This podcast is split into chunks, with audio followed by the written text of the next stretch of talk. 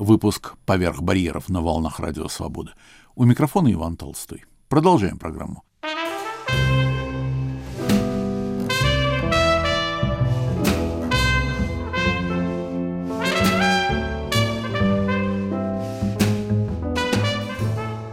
Бенуасский бум. Так предложил назвать наш разговор историк Михаил Талалай. С разъяснением этого выражения я обратился к нашему постоянному автору. Иван Никитич, я с вами согласен, что слово «бенуасский» возможно не существует, но мы его употребляем. И я сам к нему тоже относился сначала настороженно к этому слову, услышал его впервые месяца три тому назад, но как-то вот уже попривык, и поэтому даже вам вот предложил поставить это в название нашей беседы. И если слово «бенуаский» слово все-таки несколько сомнительное, то бум, он действительно присутствует. Вот я, готовясь к нашей беседе, подсчитал, что за последний год вышло порядка семи книг, посвященных Бенуа. Начну по порядку. Пожалуйста. Первая книга, которую держу в руках, она небольшая по размеру, но необыкновенно изящная. Я давно не держал в руках таких со вкусом рафинированно изданных книг. Это книга одного из достаточно известных представителей, его тексты архитектора Леонтия Николаевича Бенуа, изданная в Санкт-Петербурге в 2021 году издательским домом «Балтикум». Этот дом специализируется издательски на литературе по архитектуре, дизайну. Они выпускают даже журнал, который называется «Проект Балтия». И, конечно, немаловажно, что руководит издательским домом праправнук Леонтия Николаевича Бенуа Владимир Владимирович Фролов. И помогает ему отец, соответственно, внук, известный специалист по Леонтию Владимир Александрович Фролов. И вот в этой книжке современной опубликовано два очерка Леонтия Николаевича. Быть может, сначала немножко напомню, что он построил. Как вы думаете, Иван Никитич? Но он построил два дома, к которым мое семейство, мои предки имеют иногда прямое, иногда косвенное отношение. Да-да, но я не буду вторгаться со своей домашней информацией. Расскажите, пожалуйста, нам, что же построил Леонтий Николаевич? Ну, у всех не на слуху, а на виду Петропавловский собор. И его пристройка, ну, скажем так, второй горб этого собора, Великокняжеская усыпальница, это работа Леонтия Николаевича. Шпиль, потом идет э, старый горб, старый купол, и затем постройка начала 20 века. Я, кстати, когда смотрю какие-то фильмы там, о Достоевском, народовольцах, и когда показывают двухгорбый собор, у меня сразу возникает некоторое отторжение и недоверие, потому что вот эта пристройка появилась уже в начале 20 века. Ну, это, конечно, корпус Бенуа Государственного русского музея, это Певческая капелла, это собор в Варшаве, который простоял 10 лет и был взорван Пилсудским в 21 году и многое другое. Но оказалось, вот благодаря этой книге, оказалось, что это не только архитектор, это и мыслитель, и я бы сказал даже, ну, по крайней мере, мыслящий архитектор. Два очерка. Как подсказали мне издатели этих очерков, их можно было дать под одним девизом. В России две беды – дороги и дураки. Итак, первый очерк – это о дорогах, и я, пожалуй, приведу небольшую цитатку. «Запад тем и богат, что получил такое колоссальное наследство предков, вложенное в дороги. Он не останавливается, а продолжает их развивать». Ну, я из Италии вещаю, поэтому напомню, что все-таки римляне первыми осознали, что надо строить дороги, чтобы хорошо жить. И государственная мудрость в том и заключается, чтобы посеять, снять жатву и собирать ее веками. Вот представляете, как мыслили архитекторы в прошлом. А что касается э, его второго очерка, первый, кстати, впервые был опубликован, второй в советское время не публиковался, недавно его те же самые Фроловы опубликовали, а сейчас для этой книги вновь дали. Леонтий Бенуа писал, Какая разница между воззрениями в Америке и у нас? Два противоположных полюса. Там содействие, у нас не только опека, а просто рабство. Эта разница замечается и с европейскими учреждениями, где вся культура есть плод высокого государственного управления, но, конечно, при полной юридической свободе личности, опекаемой административными регуляторами правительства, тем же законом. Все в руках индивидуальной воли человека, регулированной обществом же. У нас же хотят все сосредоточить в руках правительства, не предоставляя частной самодеятельности минимального права. Там прогресс – жизнь, тут регресс – смерть. Леонтий Бенуа. Архитектор написал это в 1922 году, незадолго до ареста в качестве английского шпиона по Таганцевскому делу. В отличие от Гумилева и других расстрелянных, его отпустили после заступничества влиятельных друзей. И откладывая в сторону эту книгу, потому что у нас впереди еще много других книг, беру в руки сразу две книги, изданные э, также петербургским, естественно, Бенуа, это Петербург, с издательством Реноме. И книга первая, подготовленная Федором Францевичем Бенуа, которая называется «Краткая история семьи Бенуа в России». Она вышла год тому назад, помечена еще 2020 годом. Автор Федор Францевич скончался 30 лет тому назад. Так что можете представить, что эта книга долго ждала своих читателей.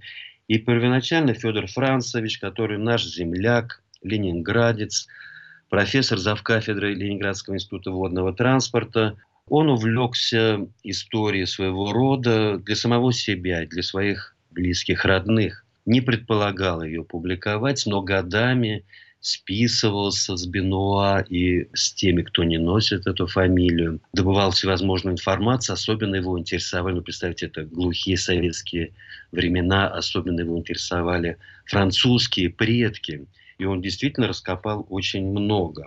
Вот как он начинает свою книгу «Краткая история семьи Бенуа в России». Из предисловия книги о Николае Бенуа. Родоначальником семьи Бенуа в России был француз, повар-кондитер Луи Жюль Бенуа, в 1794 году приехавший в столицу России. В этом же году он женился на Екатерине Андреевне Гроппе, немке, дочери медника, приехавшего, по-видимому, еще в начале 70-х годов 18 столетия из Германии на заработки в Россию в образовавшейся таким образом в Санкт-Петербурге французско-немецкой семье в первые два десятилетия XIX века родилось 18 детей.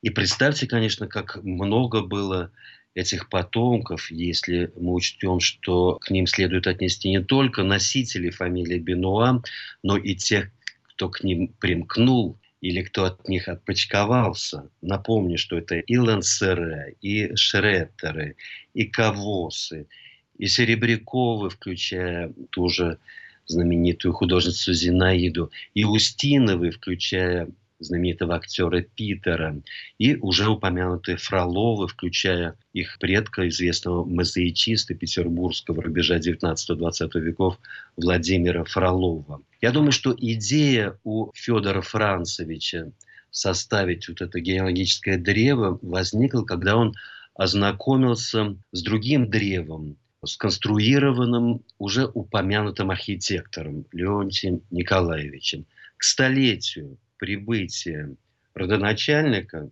уже вами упомянутого кондитера и повара Луи Жюля, Николай Леонтьевич нарисовал очень красивое и очень точное дерево.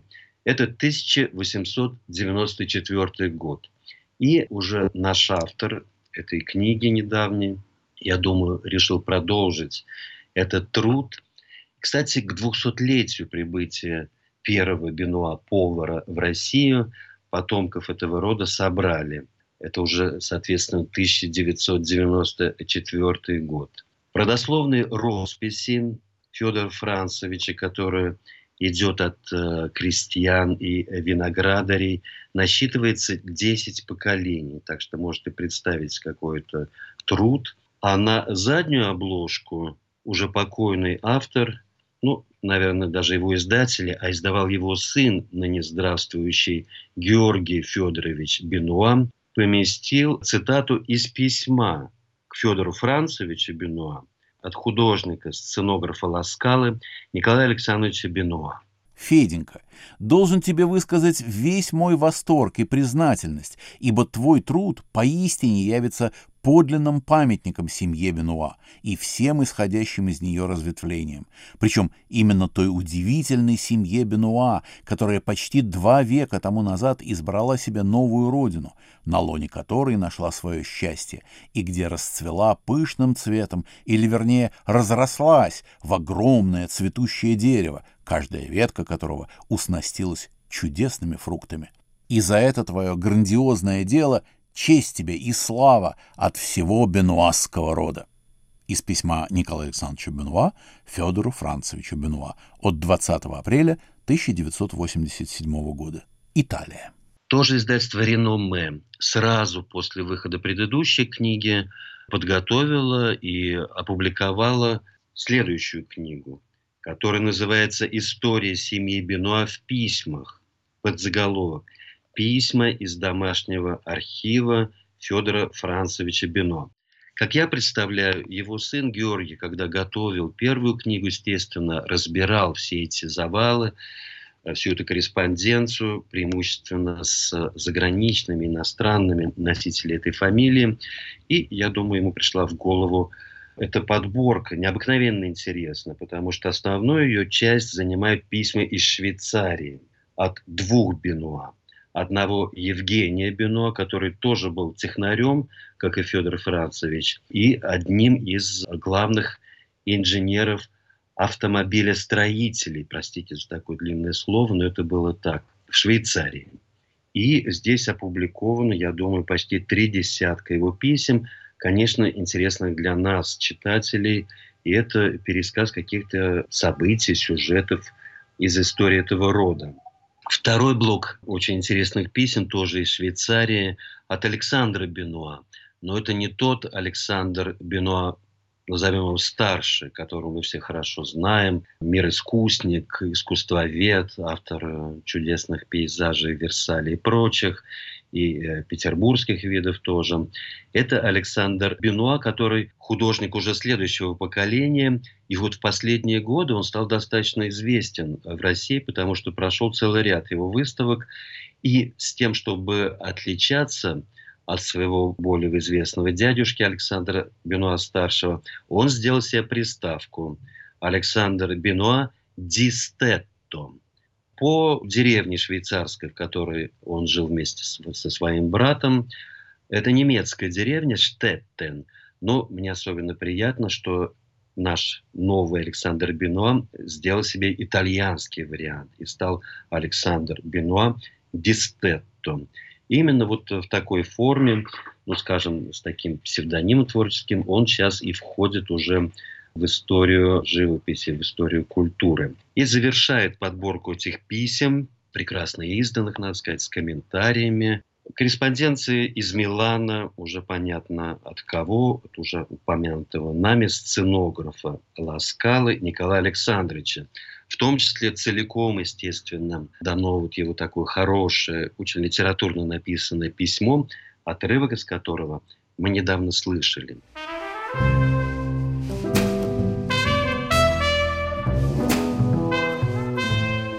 волнах Радио Свобода в выпуске «Поверх барьеров» передача «Бенуасский бум». У микрофона Иван Толстой. Мой собеседник Михаил Талалый.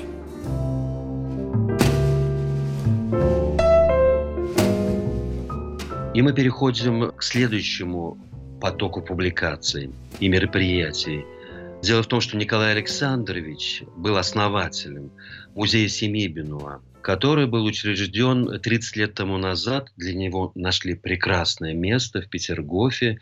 И туда он пожертвовал как и свои картины, эскизы, свой домашний архив. И туда же стали стекаться, это был его замысел, стекаться разного рода артефакты других членов этого замечательного рода. 30-летие музея, естественно, не было оставлено в стороне от самого Петерговского музея. И там прошла интересная конференция. Я в ней участвовал. Конференция была видео, онлайн. К сожалению, я сам не поехал. Конференция была именно заточена на личность Николая Александровича. И в рамках этой конференции вокруг нее вышло целых три, правда, небольших публикаций, совершенно в новом, по крайней мере, я думаю, для моего поколения жанре. Вышло три выпуска рисованных историй, или, как их назвали в музее графических новелл, еще так, может быть, может более элегантно, посвященных все тому же сценографу, основателю музея. Я знаю, и в кулуарах мы просто их называли комиксами. Ну, как-то это снижает жанр, и пусть они останутся рисованными историями. Сотрудники музея и три художника вот для этих трех выпусков выбрали три ярких сюжета из биографии Николая Александровича, точнее, из его автобиографии. Его автобиография, которая называется «Николай Бино рассказывает», была опубликована в переводе с итальянского лет 10 тому назад. И, в общем-то, более-менее стало известно в кругу исследователей и тех, кому интересна отечественная культура и иммиграция 20 века. Какие это сюжеты? Первый сюжет – это славное легендарное внедрение Николая Александровича в Ласкалу.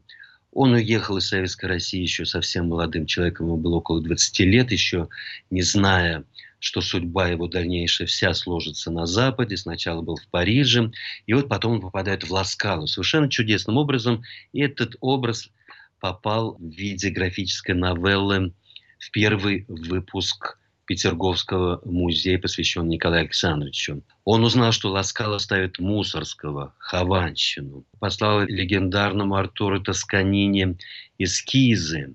Эти эскизы понравились маэстро. По ним были созданы гигантские декорации к Хованщине. Его пригласили в Милан на одобрение. Об этом рассказывает графическая новелла. Сердце Николая Александровича чуть не разорвалось, когда он увидел, что сделали миланские коллеги. Все было искажено, пропорции совершенно невозможные. И он сказал, что не может подписать то, что было сделано в Милане. Тосканини, конечно, негодовал. И сказал, ну тогда вы сами и переписываете. У нас через два дня премьера, у вас одна ночь. И Николай Александрович за одну ночь переписал декорации к Хованщине. Он потом сам объяснял, почему ему удалось так быстро сделать. Оказалось, во время гражданской войны, когда его молодая семья бедствовала, и не только молодая, и старики тоже, а в то время в Петроград, в Красный Петроград, разрушенный, голодный, приезжали крестьяне с округи, и им почему-то нравилось с собой обратно увозить всякие буржуйские артефакты, и в том числе картины. И э, молодой Николай, в семье его звали Кока, стал очень быстро писать разные виды такого, такого буржуйского плана. И чтобы заработать, действительно заработать на хлеб насущный, он делал это обеими руками, представьте, и достаточно профессионально. Поэтому, опять-таки, обеими руками – он за одну ночь создал новые декорации к Хованщине. Это первый сюжет. Второй сюжет – это знакомство с Идой Рубинштейн и неожиданный голос, который он услышал в Париже из Италии, где была его и жила его жена на сносях. И хотя вроде бы она не ждала их э, сына, тем не менее он бросил Иду Рубинштейн, бросил Париж неожиданно объявился в Италии, и действительно в тот момент э, появился на свет его сын. Третья графическая новелла рассказывает о Дуче, о Муссолини. В 20-е годы Муссолини задумал в пику Миланской Ласкале создать и в Риме государственный театр оперы и балеты. Раньше при папах это искусство считалось слишком светским, и поэтому сам Дучи покровительствовал этому проекту, приехал и Николай Александрович из Милана привез свои эскизы, которые понравились Дучи. Он сказал, что это не эскизы, это настоящие картины. Ну и затем уже в 1945 году, когда э, Николай видел повешенного Дучи в Милане, вниз головой, он размышлял о превратностях человеческой судьбы. Такова вот э, третья графическая новелла, выпущенная в Петергофе. Я, кстати, жду, если все остальные книги у меня на письменном столе здесь разложены, Этих графических новелл у меня нет. Но вроде бы сотрудники Петерговского музея мне их выслали. Пока еще не пришли. И должен сказать, что если еще в прошлом итальянская и российская почта, соединенные вместе, выказывали необыкновенную медлительность, то сейчас, вот в наши ковидные времена, это образовался какой-то хронотоп необыкновенных размеров. А сейчас я перейду э, к последней, пожалуй, завершающей книге, которой я не, э, не читатель. Конечно, Михаил Григорьевич, вы же не только читатель, вы же и автор, по-моему, 150 книг, как я понимаю, что-то невероятное. Что же вы написали на этот раз? На этот раз не я писатель, а писатель э, моя дважды землячка по России по Милану, искусствовед Влада Новикова Нава. Но я к этой книге имею достаточно большое отношение, потому что я ее научный редактор, автор послесловия, ну и в некоторой степени вдохновитель. Дело в том, что Влада Новикова по мужу Нава, она употребляет двойную фамилию, необыкновенно увлеклась э, фигурой сценографа, не описанной, о нем еще не существовало до Влады монографий и книг. Существовала единственная книга его воспоминаний. И она стала по крупицам э, собирать разного рода сведения и оформила это в виде прекрасной монографии, но на итальянском языке. Она вышла здесь, в Италии, в Милане, получила заслуженный успех, было несколько презентаций, в том числе даже в Миланском муниципалитете. И я, когда ознакомился с этой итальянской книгой Влады, стал ее, ну, скажем так, прямо прессировать и говорить, что русскому читателю тоже хочется узнать все-таки подробную и профессионально изложенную биографию Николая Александровича Бенуа. И в итоге года два тому назад дело оказалось сложным, потому что это был непростой перевод. Какие-то вещи, понятные итальянцу, надо было заново рассказывать русскому читателю. И наоборот – вырезать рассказы уже известные отечественному читателю. И в итоге совсем недавно, несколько месяцев там назад, вышла эта замечательная книга, состоящая из нескольких глав. Влада продолжила, надо сказать, труд, я тут раскрываю книгу на оглавлении, продолжила труд Федора Францевича, и э, первую часть она посвятила семейной династии, где ей удалось э, совершить несколько новых открытий, потому что уже новые инструменты, и интернет появился, и возможность поиска в муниципальных архивах Франции.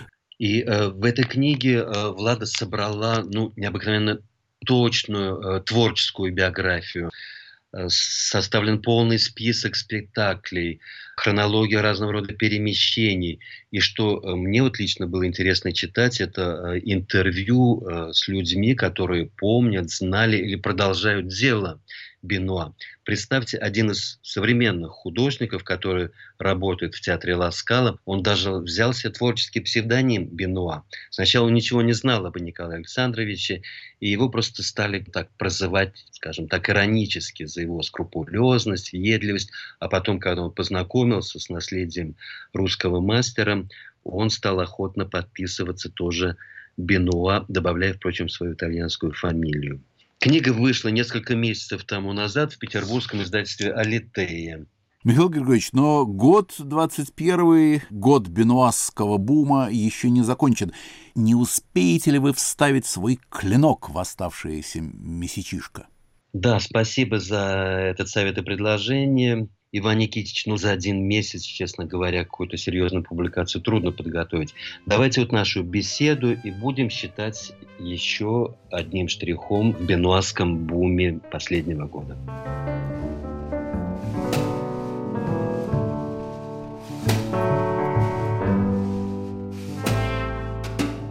Рассказывал Михаил Талалай.